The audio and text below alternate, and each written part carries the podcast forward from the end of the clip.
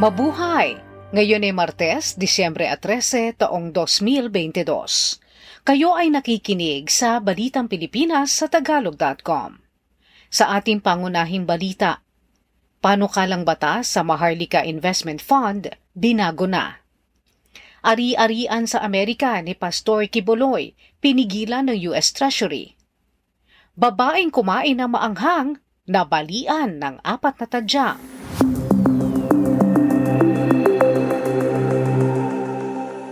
Ang ipinapanukalang Philippine Sovereign Wealth Fund o Mahardika Investment Fund ay patuloy na nagkakaroon ng pagbabago. Makaraan ang pagtatanggal sa Government Service Insurance System at Social Security System sa pagkukunan ng pondo, lalagyan na rin ng mga mambabatas ng kaparusahan ang makakagawa ng mali sa ilalim ng panukalang batas.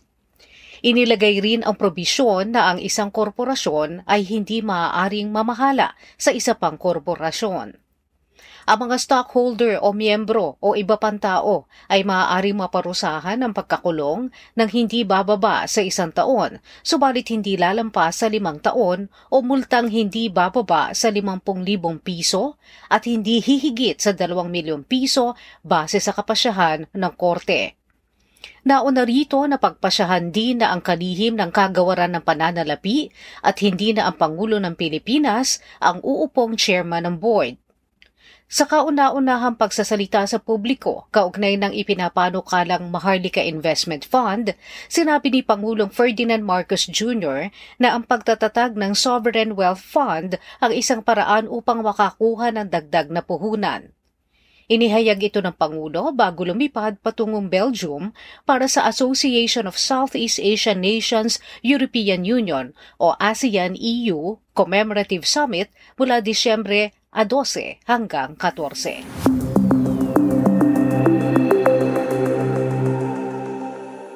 Nagtakda ng mga kaparusahan ang Department of Treasury ng Estados Unidos laban sa kontrobersyal na mangangaral na si Apollo Kibuloy dahil sa di umano ay seryosong pang-aabuso sa karapatang pantao kaugnay ng aligasyong hinalay nito at pisikal na inabuso ang mga miyembro ng kanyang relihiyosong grupo.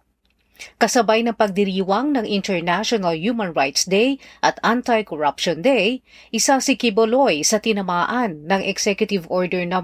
12818 na pumipigil sa mga ari-arian sa Amerika na mga taong may kinalaman o kasabwat sa mga seryosong pang-aabuso sa karapatang pantao. Sa ilalim din ng executive order, hinaharangan ang pagpasok ng mga ito sa US at ipinagbabawal din ang donasyon para sa kanilang benepisyo.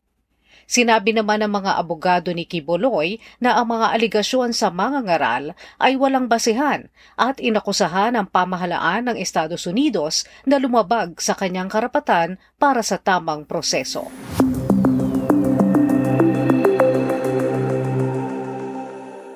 Epektibo na ang SIM Registration Act simula Disyembre 27 ng taong ito. Pinaghahandaan na ng mga kumpanya ng telekomunikasyon ang kanilang magiging SIM registration portals habang ibebenta ang mga bagong SIM card na deactivated pa. Ayon sa National Telecommunications Commission, ang lahat ng mga mobile subscribers ay kailangang i-enroll ang kanilang SIM card sa loob ng isandaan at walumpung araw o anim na buwan simula sa pagiging epektibo ng batas, kung hindi ay automatikong hindi na magagamit ang kanilang card. Maari itong muling mabuhay at magamit pero kung gagawin lang ang rehistrasyon sa loob ng limang araw. Ang rehistrasyon ng SIM ay gagawin lamang sa isang seguradong plataforma o website na ibibigay ng kumpanya ng telekomunikasyon. Kailangang ibigay ng may-ari ng SIM ang kanilang buong pangalan, kaarawan, kasarian, tirahan at balidong ID na inisyo ng pamahalaan o anumang kahalintulad na dokumentong may larawan. Ang mga may-ari naman ng negosyo ay kailangang ibigay ang pangalan ng kanilang negosyo, address at ang buong pangalan ng otorisadong lalagda. Ang mga dayuhan naman ay kailangang magbigay ng kanilang personal na data at gayon din ang kanilang impormasyon sa pasaporte at address. Ang mga bibisita bilang turista ay bibigyan ng SIM card na balido lamang sa 30 araw na maaari namang mapalawig pa basta't ipapakita ang kanilang aprobadong pagpapalawig ng kanilang visa. Ang mga dayuhan na may ibang tipo ng visa ay makakakuha ng SIM card na hindi na mapapaso makalipas ang 30 araw.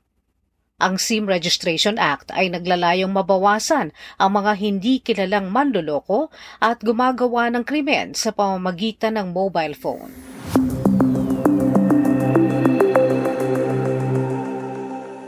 Ang lalaking bumugbog sa isang 67 taong gulang na Pilipina sa Yonkers, New York ay sinentensyahan na ng 17 at kalahating taon sa bilangguan sa Estados Unidos.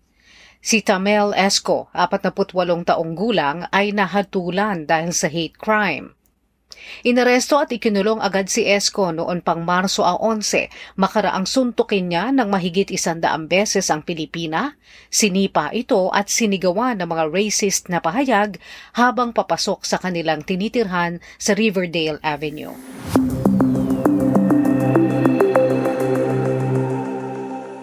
Nagtala ang Pilipinas ng karagdagang 8,200 at 72 kaso ng COVID-19 sa nakaraang linggo ayon sa Department of Health.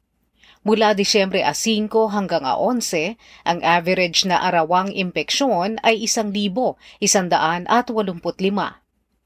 Ang bilang ay 7% mas mataas kaysa sa naitala noong Nobyembre 28 hanggang Disyembre a 4 anim lamang sa mga karagdagang kaso ang malala o kritikal. Naberipika ng DOH ang isandaan at 56 na namatay noong isang linggo kung saan 34 ang nasawi sa nakaraang dalawang linggo. Simula Marso taong 2021, 73 milyon at 700 libong Pilipino ang nakakumpleto na ng bakuna laban sa COVID-19. Gayunman, 21 milyong individual lamang ang nagpa-booster.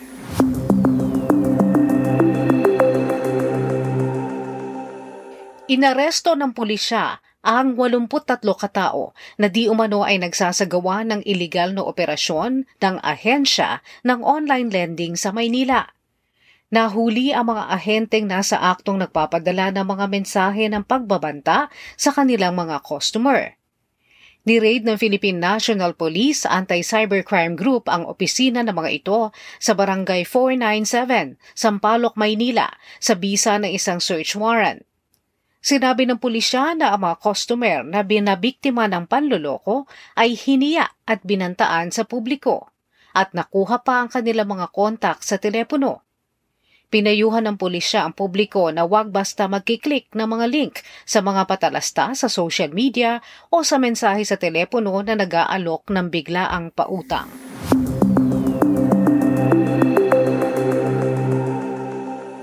Sa trending na balita online, Isang taxi driver ang viral ngayon dahil sa paghahatid niya ng positive vibes sa mga pasahero tuwing umaga. Si Gregorio Laude ng Lord Lady Taxi ay nagbibigay ng sariwang rosa sa kanya mga pasahero. Isang pasahero nagngangalang Suzette ang sumakay sa taxi ni Laude mula sa Baclaran Church patungo sa opisina nito sa Makati. Pagbukas niya ng sasakyan, nagtaka siya kung bakit may mga talulot ng rosa sa upuan at sahig ng sasakyan at nagulat siya nang abutan siya ni Laude ng isang rosas. Ayon kay Laude, maaga pa lamang ay bumibili na siya ng rosa sa dangwa para ipamigay niya sa mga pasahero. May suki siya ng rosas kaya't nabibili niya ito sa murang halaga lamang. Aniya, pampagood vibes niya ito sa umaga.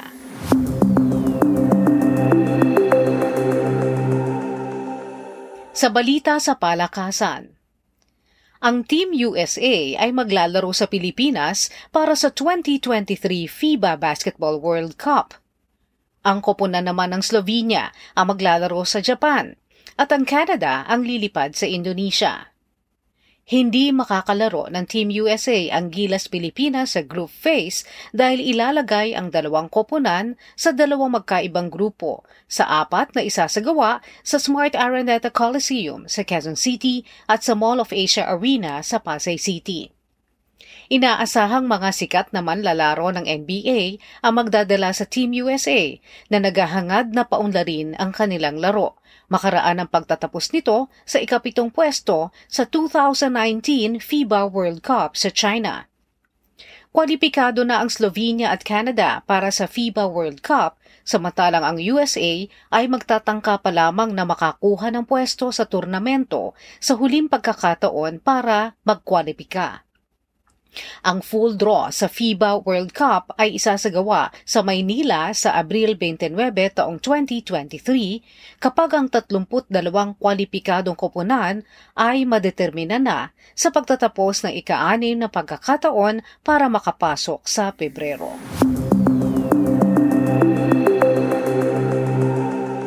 Sa balitang showbiz, Nasawi sa edad na 20 siyam ang mga awit at Pilipinas Got Talent Grand Champion na si Jovit Baldivino. Namayapa si Baldivino noong Disyembre 9 makaraang makomatos ng limang araw sa Jesus of Nazareth Hospital sa Batangas City.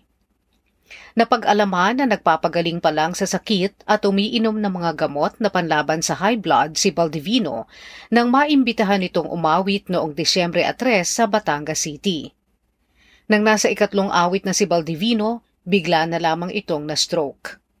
Ayon sa mga manggagamot, nagkaroon ng aneurysm si Baldivino at sa kabila ng ginawang paraan para matanggal ang namuong dugo, hindi na ito nagising hanggang sa nasawi noong biyernes.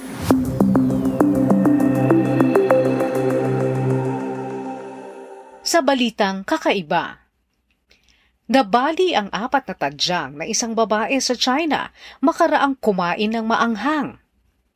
Ang babae mula sa Shanghai, China na ang apelido ay Huang ay inihit ng ubo makaraang kumain ng napakaanghang na pagkain.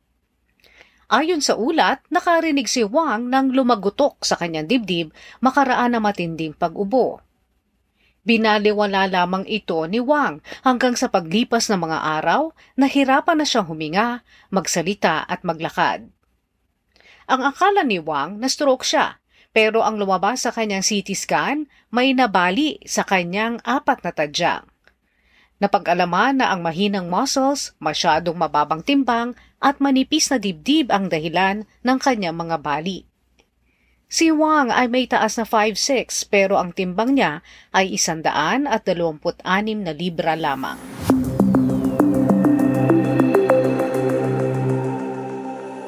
At yan ang kabuuan ng ating mga balita ngayong Disyembre 13, 2022 para sa Tagalog.com. Basta sa balita, lagi kaming handa.